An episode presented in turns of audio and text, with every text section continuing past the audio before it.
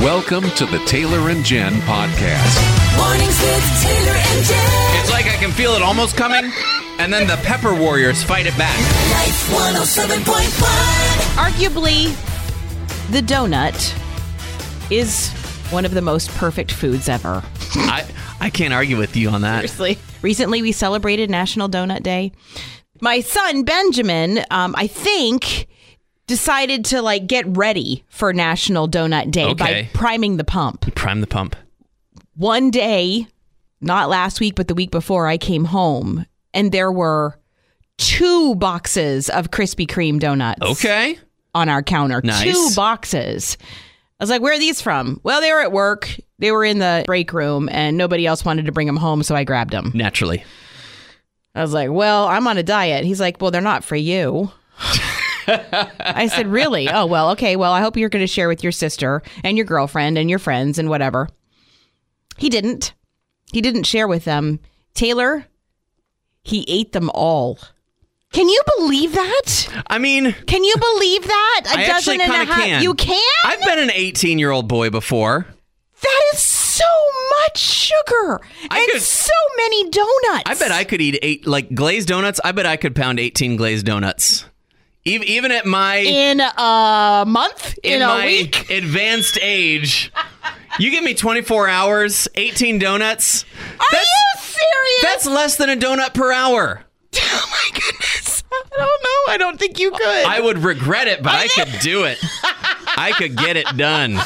don't think the question is should they do it. I think the question is how can they do it because we know that they can. If you've got a story that ends in, I can't believe they ate the whole thing, we'd love to hear it. When my daughter was like 14, 15 years old, we were on a trip and she ate 18 pieces of bacon, hotel bacon, Oh, the really drippy, greasy kind. yeah. Yeah. I mean, at what point did it stop being tasty and just became a dare of how many she could eat? Yeah. She said there was nothing else good on the buffet counter that all she could eat was the bacon. So Sounds like- 18, 18 pieces was the right number then. Those Apparently so.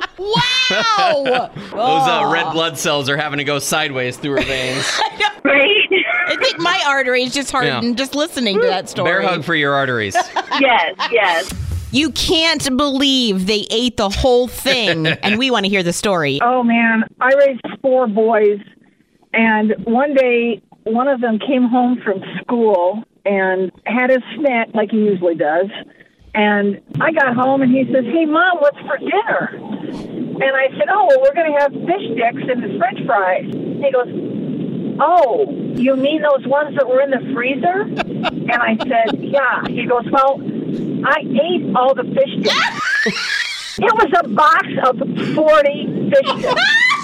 That's so many fish sticks. 40, 40 fish sticks. 40. Four zero. That's an 40 entire fish school sticks. of fish right there. he ate a school of fish.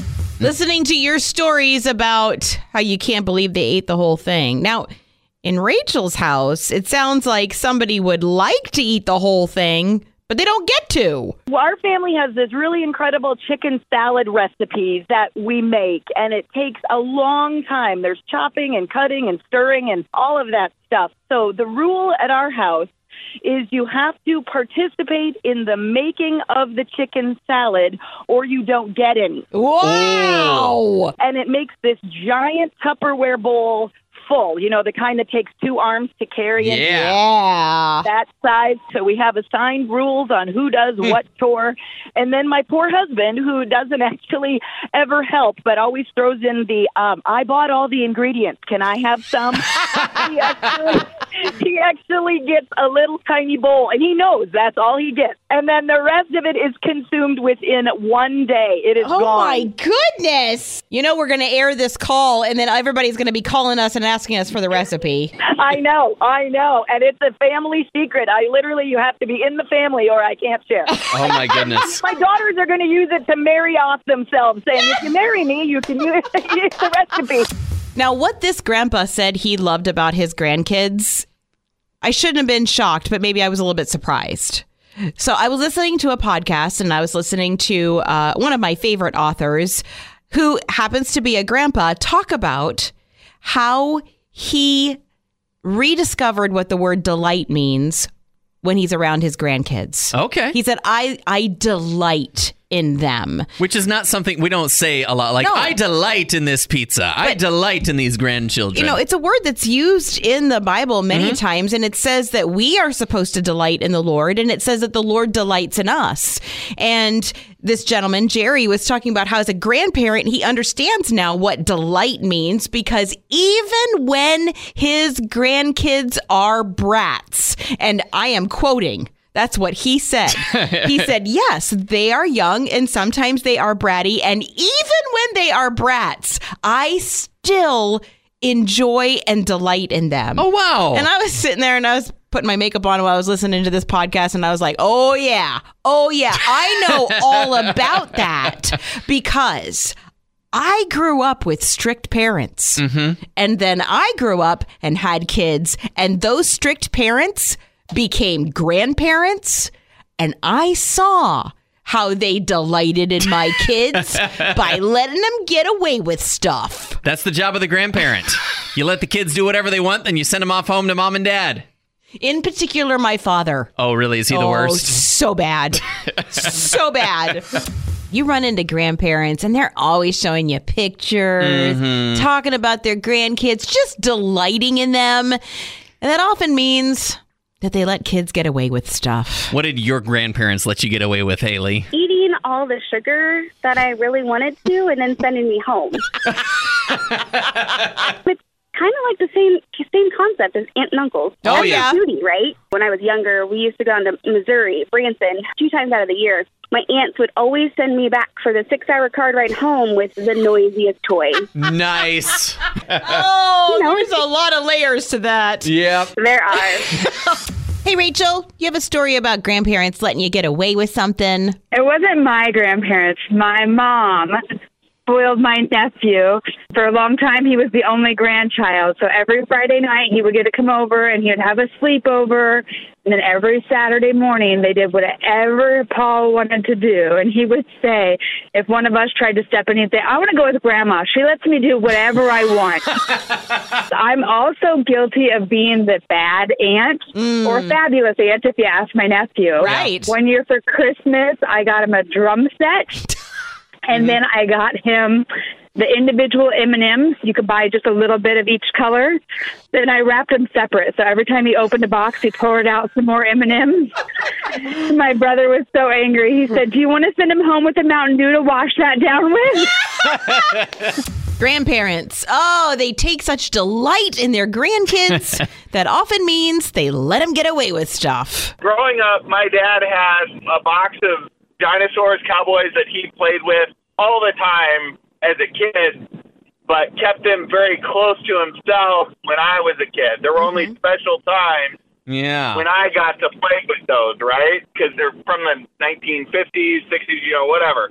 Now, when my son went over there and was being watched by my dad, those toys came out all the time. I bet they did. I think my son, in the however many years he'd been alive before my dad passed, got to play with those more than I did in my entire lifetime.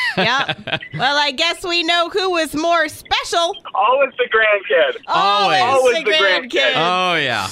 Do you have a person in your life that whenever they talk to you, you realize it like it could be an episode of a sitcom? Yeah. You know, we have one of those people here at work. She is our coworker and our friend. Her name is Luann. We have told you so many stories based on Luann. And Luann normally is here when we tell those stories, so it doesn't feel like we're talking about her behind her back. But she's not here this week. So we're talking about her behind her back.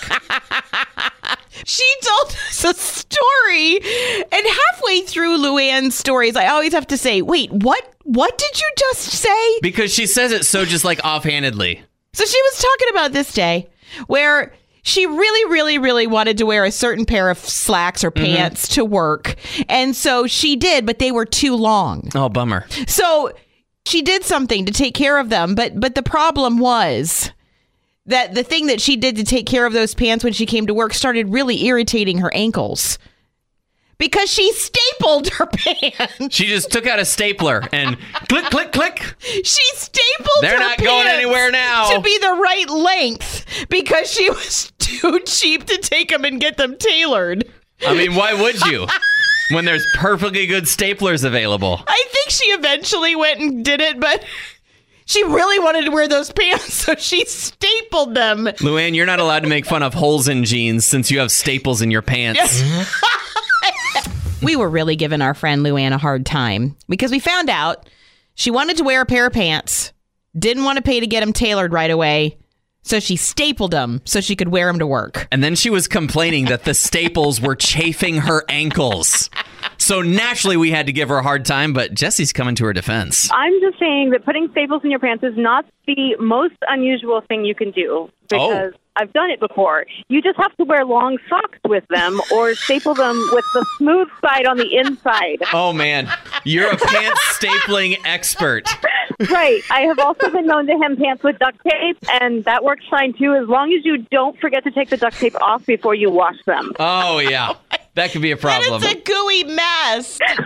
yes. So recently, two of arguably our favorite artists, David Crowder and Toby Mack, actually did a tour. Mm-hmm. And apparently, at one point during the tour, they had to do six nights in a row because of some cancellations. And David Crowder and Toby Mack were talking about how hard it would be on their voices. And Toby told David, I don't think I can do it. Yeah, I mean, that's a lot of high energy singing a lot of nights in a row. It is. And David Crowder said that he had a foolproof remedy to keep their voices going. I mean, every vocalist has one of these of like, it's hot tea with lemon, and Yeah. you sprinkle a little cacao on it. He did mention that and he says it doesn't work for me. But he said at, at some point during his career, somebody recommended that he use this as an anti inflammatory for his vocal cords. And he says it works great. He's been in cities where he's realized he needed it, and he has used Uber Eats to go out and get this for him and bring it back to him. And he's telling this story to a room full of thousands of Christian music broadcasters. And when he tells us what it is, The room fell apart. the room fell apart, except for Taylor and I, who looked at each other and were like, "Yep, that's very David." we're Crowder. sa- saying this on the air. Okay, so this is what it is. This is David Crowder's. This is so crazy, but it actually works. Remedy for his voice. Preparation H Rub some of that on He his rubs throat. It on his throat. which I'm also picturing he's got a beard in the way. How are you? You have to like work it in between the bristles to get the full effect. But he's he says, "I know it's crazy, but it works." I know it sounds crazy, but I promise it'll work. Now this was back during the stay-at-home time Okay. during uh, the pandemic. I couldn't get out and couldn't get my hair done. Fortunately, the gal who is my stylist has been my friend for like 20 years. So I was texting her one day and I was like, Jenny, my hair is such a mess. Number one, it's turning a color that I don't want it to turn. Number two, it's so dry. I mean, it really, I really need a good moisturizer, a good conditioner. Would you recommend something to me? And you know, when you're texting somebody and you see the three dots. Yep. Mm. So I'm watching the three dots as Jenny gets her. And Jenny is a, a stylist. She has been doing this for many, many Yeah. years. I ask her about all of my hair care needs. And so whatever she says, I know is going Yeah. to be the absolute gospel truth when it comes to hair. Gonna take it on faith. Do you know what she told me to do? What did she tell you to do, Jen? She told me to condition my hair with mayonnaise. She's like, Wow. I know it sounds crazy, but this will absolutely work. Put mayonnaise on your hair, let it stay there for 20 minutes, and then rinse it out. Have you done that? Absolutely not. No, No. no. you didn't take her up no, on that. no, no, and I know she's probably right. I was waiting for you to be like, yeah, there's a jar of mayo in No. my shower now. No, I couldn't do it. I could not bring myself to do it. Just s- stick I my mean, fingers in that Hellman's I jar. Yep. right through the hair. Hey, Kelly, do you have a story about it's crazy, but it works? My daughter, when she was little, put a noodle up her nose, and I didn't want to stick the tweezers up there because I thought it would hurt her. So um, when I called the doctor's office, I couldn't get in, and the nurse said, "Well, off the record, you could try like the Hoover vacuum cleaner hose." Oh. yeah, and so it was really quick, and I did it to myself first, and it just jarred my brain a little bit, and the noodle came right out. Of your nose or hers? Hers.